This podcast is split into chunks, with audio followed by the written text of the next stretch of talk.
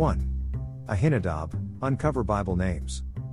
A. The Bible is an historic record of real people and places.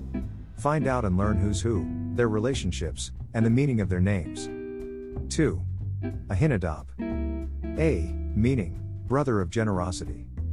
B. He was one of the twelve officers appointed by Solomon in twelve districts of his kingdom to obtain food and supplies from the citizens on a monthly rotation for his household. He was appointed to the district of Mahanaim, 1 Kings 4:14, east of Jordan.